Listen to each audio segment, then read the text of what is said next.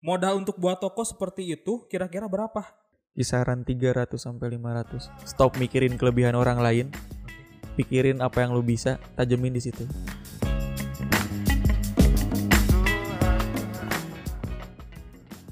Oke, welcome to Best Talk.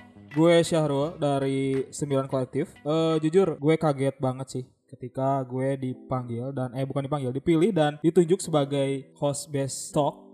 Kenapa? Karena kagetnya ya gue bukan host profesional gitu loh. Tapi bangganya, gue paling seneng ngobrol atau diskusi dengan orang-orang yang dia kreatif dan dia juga seorang entrepreneur.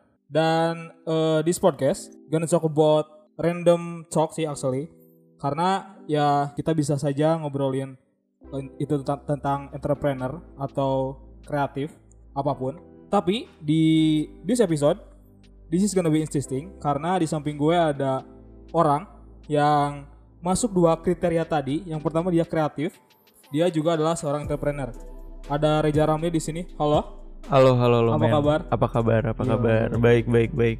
gila setelan lu tuh selalu menarik kalau gue lihat Waduh, bisa aja nih. benar benar Sama, sama. karena kok.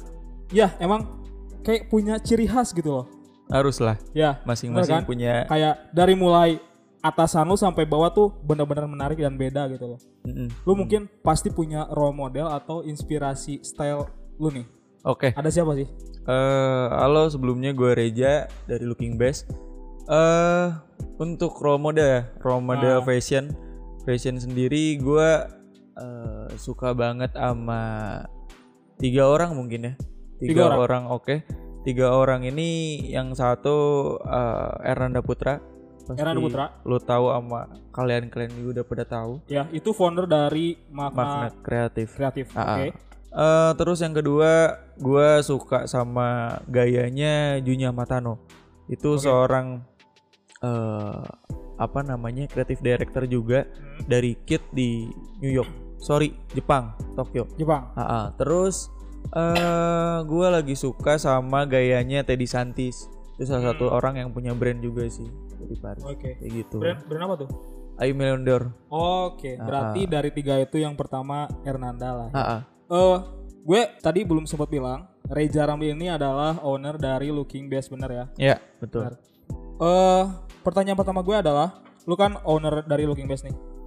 Yang awal deh, gue gue mau nanya, kenapa namanya harus Looking Best? Oke, unik sih ini. Kayak apa namanya? eh gua nyiptain nama Looking Best tuh awalnya zaman kuliah. Zaman kuliah. Ah, zaman kuliah, jam semester 3 ya kalau nggak salah. eh gua gua berangkat ke Korea untuk liburan sama keluarga. Oke. Basically Gila cu- liburan ah. Korea. I, eh, enggak lah banyak. Oke, Eh, oke, basically emang liburan bareng keluarga. Terus di Indonesia tuh lagi happeningnya Converse 70s dengan harga yang mahal. Berapa dulu, tuh? Dulu 1,7 ya. 1,7. 1,7 heeh. Dulu 1,7 gua dapat di Korea di ABC Market. Ah, Di ABC Market tuh dapat gua cuman 600 kerupiahin tuh sekitar 685 atau 650 segituan. Oke, 650 Ah, ribu. eh, terus itu berarti cuan satu juta ya datang ke Indonesia. Ya, ya benar. segituan. Nah, Setengahnya lah ya berarti. hmm, lebih malah. Oh iya benar-benar Lebih. Eh, terus gua eh, beli, gua Hmm. beli sepatunya itu sekitar 5 atau 6 Gua lupa tepatnya. 6 sepatu itu. Ya. Gua bawa oke. ke Indonesia. Terus saat itu eh gua bingung, gua mau jual ke mana ya gitu. Dan eh, itu tuh masih zamannya di Indonesia tuh Flyknit yang lagi rame kan. Hmm, Itu salah satu eh, mas favorit gue sih, maksudnya Itu sepatu running kan ya? Ah, ah, sepatu Ah. running. Terus gue datang Indonesia dengan bawa sepatu eh, sekitar 6 ya tadi, 6 sepatu. Ah, Gue jual dengan harga 1,7. Itu tuh cepet, bener-bener cep- cepet habis gitu. Nggak tahu kenapa. eh, emang lagi happening dan lagi booming banget sih di sini tuh di Ah. Indonesia. Dengan harga 1,7 tuh gue udah sangat-sangat cepat dijual di akun Instagram ah. yang gue namain akhirnya Looking Best. Oke. Gitu. Jadi sebenarnya eh, waktu di kontrakan dulu zaman eh, kuliah, Ah, gue mikir apa ya namanya gitu buat buat mikir apa buat bikin nama Instagram. Gue nyeplos sendiri, gue nggak mikirin apa sih namanya maknanya apa atau apa Ah. ya artinya yang jelas uh, terlihat bagus lah ya. Yang penting enak di Ah, ah. disebut juga lah ah, ya. dan ketika gua nanya ke teman-teman gua ternyata ya teman-teman gua jawabnya emang ya buat bercandaan doang lah ya. Maksudnya oke, oke. cuman nggak mikir sampai panjang bisa sampai kayak gini gitu kan Ah. awalnya. Ya udah gua eh, bikin instagramnya namanya looking best. Nah gua jual sepatu yang tadi seven days. Ah, dan akhirnya pas eh, di kuliahan itu inget banget gue lagi nongkrong sama anak-anak kampus eh itu tinggal satu pair lagi kalau nggak salah size 42 eh kata temen gue yang anak band gue emang nggak nggak terlalu merhatiin band sebenarnya orangnya gitu. Gue nggak terlalu ini kan. Terus eh apa namanya ada anak band. Terus hmm, gue liatin kan akun Instagram gue ke eh, teman-teman gue kan. Oke. anjing ja itu itu yang komen bukan orang biasa dibilang gitu kan. Ah, ini Rektitiono anjing itu siapa? Aku bilang gitu kan. Ah, saya nggak tahu katanya gitu Ah. kan nggak tahu Iya. terus eh, kata kata temen gue itu itu vokalisnya di Sigit anjing benar. Dan dan lu gak tahu itu nggak sebenarnya. nggak tahu dan dia tuh nanyain sepatu ke gua gitu pas dilihat di DM gua nggak gua nggak balesin tuh berapa hari tiga harian lah ya gila aja lu nggak di Lu nggak- gak lu gak balas gak balas chat vokalis di Segit loh. zaman zaman itu kan Karena lu gak lagi- tahu kan ya? Heeh. terus emang oke. emang apa sih namanya eh The Sigit tuh emang lagi naik naiknya kan di sana gitu kan Ah, ya udah sepatunya dikasihin ke dia untuk namanya sendiri eh, looking best tuh gak ada arti khusus lah ya. nggak nggak nggak ada Oke, Jadi oke. ya udah enak diucapin terus ternyata alhamdulillahnya bisa sampai ke, sampai sampai ke sini gitu dan Oke, itu oke. pun salah satu modal awal gua Ah, jadi sekitar dapat sekitar 7 jutaan lah ya lebih lah 8 jutaan itu salah satu modal awal gua untuk eh, ngejalanin beli Flyknit dan beli eh, sepatu-sepatu lain terus Oke. kayak apa namanya teman-teman gua adik-adik kelas gua di Tasik tuh pada minta zamannya Yeezy easy. Eh, gue dapat bisa dapat 10 juta, gue jual 14 juta cuan gitu. Buset, kan? gede banget. Gitu. Jadi emang dari sana berkembang berkembang dan akhirnya bisa. Eh, itu alasan kenapa lu namain Looking Best dan intinya pokoknya gak ada eh arti khusus lah ya dari Looking Nggak, Best ya. nggak ada. Eh, Nah, eh itu berarti awal lu bikin Looking Best. Hmm. Nah, lu bisa ceritain nggak kenapa lu bikin Looking Best di Tasikmalaya yang yang eh, Looking Best ini tuh konsep store ya, Hmm, yang benar. isinya tuh barang-barang luar dan lokal ya. Hmm, hmm. Dan eh, mungkin lu bisa ceritain kenapa lu bikin store Looking Best di Tasik. Hmm, Oke. Kenapa bikin store di Looking Best di Tasik? Salah satunya salah satu pembuktian sih untuk orang-orang Ah. yang eh, nyinyir di belakang kayak emang ada yang beli Air Jordan di sini. Benar, emang benar, ada yang di Tasik ada mall, emang di Tasik Gila, pasarnya siapa ada. tuh yang bilang di Tasik gak ada Gila kan? Sembarangan, Ya sembarangan. makanya gitu. Nah, Mungkin orang-orang di sini juga pada pada pernah ditanyain kayak gitu gitu Ah. sama eh, misal eh, mereka kuliah di luar kota dan ditanyain di Tasik ada apa sih gitu kan. Gue pengen buktiin bahwa orang-orang Tasik tuh sebenarnya bisa dan mampu, sangat mampu untuk membeli barang-barang branded ya. Benar. gue bisa bisa bilang barang-barang branded yang sepatu di atas 3 juta, Iya. 2 juta, 4 juta, 7 juta. Bahkan ya gue buktiin dengan cara ya gue buka buka toko Hmm. eh, di bawah ini dan dibesarin. Terus abis itu gue simpen Air Jordan segala macam karena gue tahu gitu demandnya tuh ada gitu. Hmm. Cuman nggak kelihatan Benar, benar. dan benar. mereka tuh bingung eh, pakainya tuh mau ke mana sih gitu.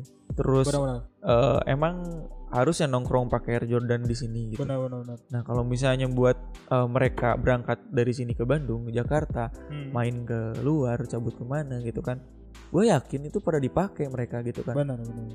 Gue juga awalnya lihat Looking tuh sempet gak yakin karena ya gue pikir orang-orang di Tasikmalaya tuh interestnya belum terlalu interest ke fashion fashion yang katakanlah hype, Notabene mahal ya. ah, notabene mahal. Dan ternyata hadirnya toko Looking West itu menjadi solusi. Hmm. Justru ternyata banyak juga di Tasikmalaya tuh orang-orang yang memang interestnya barang-barang yang, yang tadi lu bilang notabene mahal gitu. Hmm, Ternyata banyak hmm. juga dan lu menjadi solusi bagi mereka gitu. Ya Lu mudah-mudahan sempat ya. mikir kayak gue gak bahwa tadinya lu gak yakin bahwa toko lu bakal rame atau justru ini sesuai ekspektasi lu? Oke. Eh, sebenarnya ketika ada ada ada keinginan atau demand itu ada, kenapa nggak kita bikin gitu? Dan ini tuh menjadi masalah. Ini tuh menjadi masalah ketika gua zaman SMA, SMP, bingung cari sepatu original tuh di mana gitu. Eh apa namanya? Gua ngelihat demand yang cukup tinggi di Tasikmalaya dan orang-orangnya cukup eh, berani sih kalau misalnya bisa dibilang konsumtif juga kan Iya untuk, benar-benar. untuk ke apa namanya baju gitu jadi Ah. banyak kok Eh, lumayan ju- sih. luma- sekarang juga Tasikmalaya tuh lumayan stylish juga ya orang-orangnya ya. wah eh, kalau sekarang ya sangat sih menurut gue Ah, lumayan benar-benar. Eh, Looking Best tuh buka bulan apa sih? Looking Best tuh bulan November tanggal 2 kalau nggak salah ya tahun 2019. 2019 Jadi ya berarti ya. jadi kita baru 7 bulan. Dan gitu. satu hal yang bikin booming Looking Best tuh ketika opening oke. eh atau ketika bahkan ketika pas muncul pun adalah lu bisa partneran sama Dokter Tirta. Nah, Nah, oke. itu gimana ceritanya tuh? Eh, ceritanya kayak gini. Ketika gua siap untuk buka toko, Hah? waktu itu gua bingung sih. Kayak nih gua harus ada partner nih, Hmm. partner apa namanya? Untuk membangun dan eh, ngebuat strategi dan eh, brand identity sebuah look, eh, sebuah toko konsep store yang eh, apa namanya? Brand identitinya mau ke mana sih? Kita mau ngikutin siapa nih? Inspirednya tokohnya ke mana nih? Kayak Ah. gitu kan. Jadi gua ngerasa nggak sanggup dan gua eh, cukup eh, kurang di networkingnya networking brand Ah, jadi gue lihat-lihat ada beberapa orang yang eh, berpotensi sebenarnya, Ah. tapi yang gue pilih itu Dokter Tirta. Dokter Tirta tuh eh, dia salah satu konsultannya Looking Best. dan dari gitu. dari Dokter Tirta dari Dokter Tirta pun lu bisa kenal sama brand-brand Hmm, lain ya. benar banget. Nah, positifnya di di di sana ketika gua partner sama Dokter Tirta, gua diajakin ketemu owner-owner brandnya langsung, Hmm. terus ngobrol bareng mereka dengan catatan gua ada toko di Tasikmalaya eh dekat ngobrol dan akhirnya sampai sekarang bahkan menjalin hubungan yang baik gitu dengan mereka gitu. Itu ya menurut kita pengal- dari segi pengalaman dari segi ilmu dan lain-lain di atas kita gitu. Jadi Oke. mau nggak mau kita harus silaturahmi nongkrong segala macem kayak gitu. Jadi dari sana gua ketemu sama eh, Neon, salah Neon. satu yang eh, sampai sekarang sangat-sangat akrab dengan gua eh, namanya Ditiara Aditya Heeh, itu salah satu eh, founder dari Neon ya atau ya founder Oke. dia foundernya Neon terus yang lumayan dekat tuh eh, gua tuh sama Poison Street Poison itu Street. brand sepatu di Bandung, Bandung. juga yang Ya, kemarin sempat eh, sangat-sangat hype di Oke. Indonesia Ah, dari sempet sana. rame ya. Heeh, terus Ah. eh, jalin hubungan yang baik dengan Adit dengan Andrian Poison Ah, terus eh, ada juga lokale dari Jakarta Perenia dan lain-lain gitu. Itu eh, apa namanya? Ya itu networking itu ya harus kita kita apa namanya? Eh, jalin dengan baik gitu. Karena ah. ya kalau misalnya nggak ada brand-brand yang eh, mau dan apa namanya? Nggak nggak nggak membantu dan untuk saling grow up brand dengan toko yang eh, keren susah Ah, benar. kayak gitu sih jadi eh kemarin dekat sama Adit tuh mereka juga ada program kayak itu salah satu campaign eh, di Indonesia Ah. untuk membantu brand-brand yang ada di Indonesia Oke. salah satunya gue menjadi eh, perwakilan dari Tasikmalaya kayak gitu Lu jadi perwakilan dari Tasikmalaya. Ya, untuk- Oke. untuk eh, mengumpulkan eh, apa namanya brand-brand di Tasikmalaya untuk bikin acara dan lain-lain gitu. untuk mengangkat mereka ya. bener Oke. Berarti tugas Dokter Tita ini di Looking Best adalah yang pertama dia jadi konsultan. Konsultan, lu. ah. Dan mungkin dia juga bantu branding lu. Mm. Terus juga dia bantu dari networkingnya. Iya. Nah, nah berarti lu kan eh, banyak banget nih eh, kenalan-kenalan atau founder dari brand-brand ternama Mm. lokal. Iya. Ada gak sih brand lokal terbaik menurut lu ap- apa aja tuh? untuk untuk eh, karena untuk selera beda-beda ya. Eh, Ya. Ini bukannya apa-apa nih, maksudnya banyak juga brand yang brandnya bagus-bagus, sangat-sangat bagus menurut gue brand- dari Ah. segi branding dan lain-lain. Tapi ada ada brand yang eh, apa namanya, gue sangat-sangat suka gitu dengan dengan dengan apa namanya eh, cara mereka branding, Ah. dengan cara penyampaian desainnya gitu. Ah, Kalau gue sangat suka yang eh, public culture. Gitu. Public culture. Ah, yang gue pakai ini. Lu lu kenal sama foundernya? Eh, enggak sih, enggak. enggak tapi, kenal. Tapi, lu suka sama. Tapi gue sangat. Karena sangat apa tuh? Desain, eh, bahan dan eh, dari segi sablon pun sangat-sangat bagus ya menurut gue Ah. gitu. Dengan ya selera desain yang kuat sih menurut gue. Karena Benar. mungkin gue lihat owner ownernya juga ya, Ah, ownernya juga apa namanya kayaknya emang emang apa seleranya tuh emang emang di sana gitu dan gua Ah. suka gitu Ah, kayak gitu gua paling suka public culture sih untuk sekarang Oke. Musik lokal Nah lu tadi sempat cerita soal Poison Street ya dan Poison Street masuk di toko lu ya? ya kemarin eh, kita juga ada eksklusif rilis yang eh, Sleep On kemarin Keren. keren. eh gokil sih meskipun ya eh, kemarin launchingnya pas eh, pandemi ya. pas ah, pandemi COVID. gitu kan Eh, mau nggak mau kita harus launching kan ya udah Ah. tanpa ada acara kita cuman eh, grow di online gitu cuman Oke. ngangkat di online doang sih nggak nggak ada acara kayak pas eh, Vego Pocket tuh acaranya seru sih anak-anak Poison Street Ah. sendiri datang ke sini gua nggak nyangka juga sih bakal seramai itu dan Oke, kita bak kita ngadainnya eh apa namanya reval diundi gitu pada antri Karena segala macam permi- peminatnya mungkin banyak ya sangat sangat banyak kalau yang di Tasikmalaya ya. iya Hmm, Vego Pocket Oke. sama Altan Burn Oke. Da- sama. Dari dari banyaknya brand sepatu di Indonesia, Mm-mm. brand lokal, Hmm. kenapa lu pilih Poison Street dan kenapa Poison Street bisa masuk ke toko lu? eh eh, kalau untuk kenapa pilih Poison Street eh mereka salah satu yang menurut gua konsepnya nyambung sama Looking Ah. Best karena kita tuh basicnya dari pingin nge-grow di streetwear ya. Ah, streetwear terus eh cocok juga sama ownernya gitu. Oke. kita cocok terus Oke. ngobrol dan sharing bareng-bareng. Terus akhirnya mereka mau datang eh dan ngadain acara. Kemarin sempat ada DJ dan lain-lain kan di sini Ah. kayak gitu sih. Oke. Brandnya ada apa ada, apa aja nih di Untuk brand brand luar? luar ya. Ah, Untuk brand luar kita ada Stussy, terus ada juga eh Beb juga ada, terus Beb. ada BBC juga. Supreme. Nah, terus ada Supreme juga. Supreme kebetulan sekarang lagi sold out Buset. karena capnya kemarin gila sih laku banget gitu. Itu Terus, yang beli orang eh, Tasik ya? Orang Tasik. Basically emang orang Orang Tasik. Tasik ada yang Supreme. Terus ada Sidigi juga. Ah, Terus eh, ada campur aja sama sepatu Hmm. lah ya. ah. Kita ada kemarin sampai yang paling gila tuh ada Balenciaga Ada Valencia eh, juga. yang beli orang Pangandaran gila. dan itu, salah satu konsumen tetap kita. harganya berapa tuh sekarang? Kemarin tuh beli tuh dia di angka di 14 ya. 14. Eh, 14 sampai 16 lah ya segituan. Gokil. Sebenarnya ada banyak yang telah lu capai. Hmm. Kayak misalkan tadi dari awal lu bisa partneran sama Dr. Tirta, Iya. terus lu juga bisa datengin eh, brand lokal yang sedang rame. Hmm. Nah, ada gak sih eh, hal-hal yang belum kecapai Mm-mm. oleh Looking Best lah? Mm-mm. Dan ada gak sih PR yang belum terrealisasi sorry terreasa, Ter le, terrealisasikan. Terrealisasikan? Ya itu. Bang, eh sorry. Ada gak sih PR atau PR lah istilahnya lah. Nah, Eh PR-nya bel- eh, masih ke pending si Tasik Malaya Place pribadi ini. Oke. Terus ada juga kita masih PR tuh buka cabang yang dua ini, Oke. calon-calon dua ini dan yang paling deket tuh kita buka di mall. Kita nggak bakal Hmm. bisa kasih tahu. Yang pasti maunya mau Bandung, men. Gitu. Oke. Terus eh gue pingin eh goals tahun depan ya cabangnya makin banyak sih itu intinya. Sorry. Eh sorry. Ya amin sih. Hmm. Kenapa gue bilang sorry tadi? Mungkin lu ada pesan, mungkin Hmm. ada banyak orang yang karena gini, ketika orang pengen beri beli barang mahal tuh mereka pasti tanya-tanya dulu ini Hmm.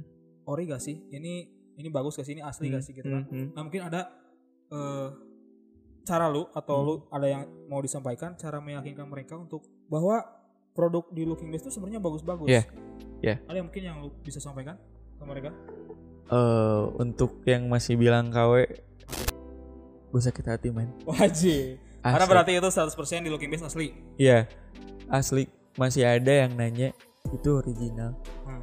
gue nggak bakal niat ini gitu untuk membangun apa namanya image dan eh, toko eh, nggak bakal habis-habisan kayak gini gitu kalau Ah. misalnya barangnya sorry ya KW gitu kayak gitu jadi sebenarnya eh gue juga nggak nggak terlalu gimana sih oke lah orang masih belum percaya Nah, barang gua di toko tuh uh, legit dan Hmm. lain-lain. hmm.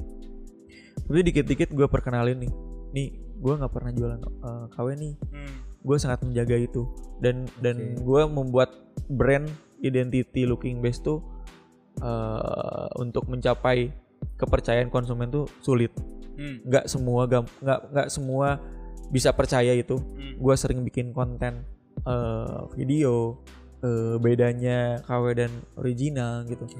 terus eh, kalau misalnya itu sampai KW gue balikin lagi duitnya gitu gue sampai ke sana sih jadi masih banyak banget eh, orang yang ini original atau KW gitu Dan itu bikin lu sakit hati ya. sakit hati asli gue sampai update di Instagram shit gitu Wah, oke.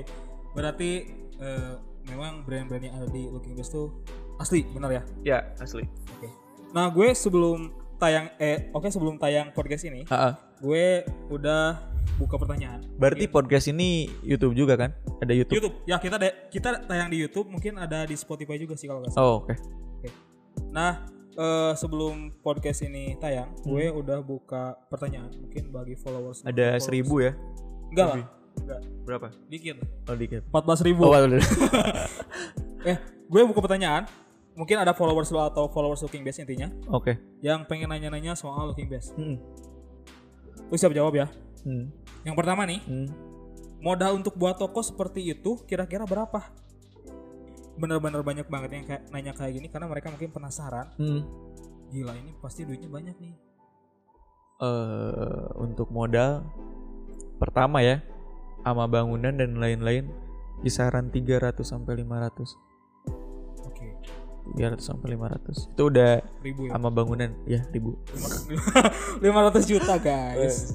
Oke, segituan segituan ya. Hmm. Next, ini masih masih tentang uang lagi nih. Omset per bulannya berapa? waduh Lu bisa lu bisa nyebutin nominal atau atau range mungkin ya range lah. Berapa digit lah kalau gitu? oke Eh, beneran harus disebutin tiga Ya ya kalau misalkan lu aman. Ya kalau kalau enggak udah bilang aman lah gitu. sangat aman Aman lah ya, omset aman lah ya. sangat aman Gila, keren keren. sangat aman Aman tuh berarti 500 juta lah guys. enggak nggak nyampe amin amin amin Next, pertanyaan selanjutnya. Kalau tiba-tiba bangkrut mau ngapain? Ini amit amit amit sih ya. pertanyaannya ini ya Sadis-sadis sih. masalah uang semua ya Bener karena mereka kepo. eh untuk kalau misalnya bangkrut ya cari usaha lain lah kita coba lagi untuk eh, bangun di bidang lain atau enggak kita coba dengan konsep yang berbeda Oh, berarti lu lu masih eh eh, masih bisa bangkitin Looking Best lah ya. Eh, bisa bangkitin looking base Bisa mungkin lu bikin Ya. usaha yang lain. Oke. kita coba Next. yang lain Saingan terberat Looking Best di Tasik apa? Eh semua bukan saingan nih yang satu bidang ya kompetitor sama lah semua gue nggak bisa jawab Oh, lu, lu bisa nggak bisa Nggak jawab bisa ya? jawab. Oke, Jadi oke. gue selalu pingin jadi eh apa namanya itu jangan jadi acuan untuk menjatuhkan orang lain atau Hmm. enggak saling siku segala macam. Itu salah satu jadi mot- motivasi gue sama tim sama tim Looking Best untuk Iya. eh kenapa mereka bisa kita nggak bisa gitu. Kenapa Hmm. mereka eh berani kita nggak berani kayak gitu sih. Oke, oke. Oke itu. Next ya. Next. Syarat biar brand bisa masuk toko Looking Best. Ini berarti Syarat. mungkin buat brand-brand lokal yang- yang pengen masuk dan barangnya ada di Looking Best nih. Hmm. Syaratnya apa aja sih? Syaratnya karena gue juga pingin banget eh goals Looking Best juga sama, Hmm? visi misi gue juga sama, Hmm? pingin ngegedein industri fashion Tasikmalaya gitu. Dan gue Oke. pingin buktiin bahwa Tasikmalaya juga bisa gitu. Hmm. Eh, karena sorry banget banyak banget orang yang brand Tasik tapi bawa base di Bandung gitu. Oke. Karena apa? Karena mungkin brandnya tuh eh, sorry karena mungkin eh, bawa Tasikmalaya jadinya Kurang keren.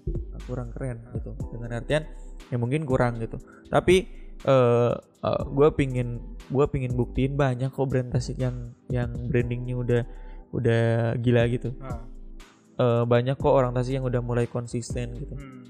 gimana caranya mereka eh apa namanya eh membuat eh, brand itu menjadi besar gitu Hmm. banyak kok gitu kan nah salah satunya gue juga pingin gue udah nah yang kemarin sebelum pandemi Hmm. cerita dikit eh gue eh, sama Adit Yara yang tadi owner Neon ya? Neon, ah, Oke. gue ngumpulin eh, semua brand dan toko pelaku fashion lah ya. Ah. fashion industri di Tasikmalaya untuk kumpul dan sharing bareng gitu. Oke. kayak gitu. Jadi eh, intinya nanti goals ke depannya kita sharing-sharing Hmm. eh, eh kenapa brand brand lu bisa kayak gini gitu. Ah, kenapa eh, eh sorry vendor hoodie di bagus yang bagus di mana ya? Nah jadi masalah-masalah seperti itu kita bisa sharingin bareng-bareng gitu. Bukannya malah saling siku ma- eh, saling senggol segala macam. Jadi lebih ke yuk kita maju bareng-bareng gitu yuk kita bangun kota kita dan buktiin bahwa kota kita juga bisa gitu Lu belum lu, lu, lu belum jelasin syarat-syaratnya nih. oh ya syarat-syaratnya oke sorry syarat-syaratnya eh brandingnya harus bagus Oke, pertama itu. Eh, konsistensi itu penting karena banyak eh, kalau lu ngerasa dan lu melihat gitu ya Hmm. teman-teman kita atau enggak siapa pun yang Ah. update di story ketika eh, update brand atau enggak usahanya Hmm. eh, satu kali atau beberapa kali beberapa kali eh, nggak lama udah nggak ada nggak tahu ke mana gitu karena itu harus produce produce dan nggak gampang men bikin brand tuh gitu. banyak banyak ya brand yang kayak gitu yang yang pasti lu juga ngerasa eh, kan apa eh, brandingnya bagus banget gitu kan. Bahkan dari dari dari konten kayak gitunya Hmm.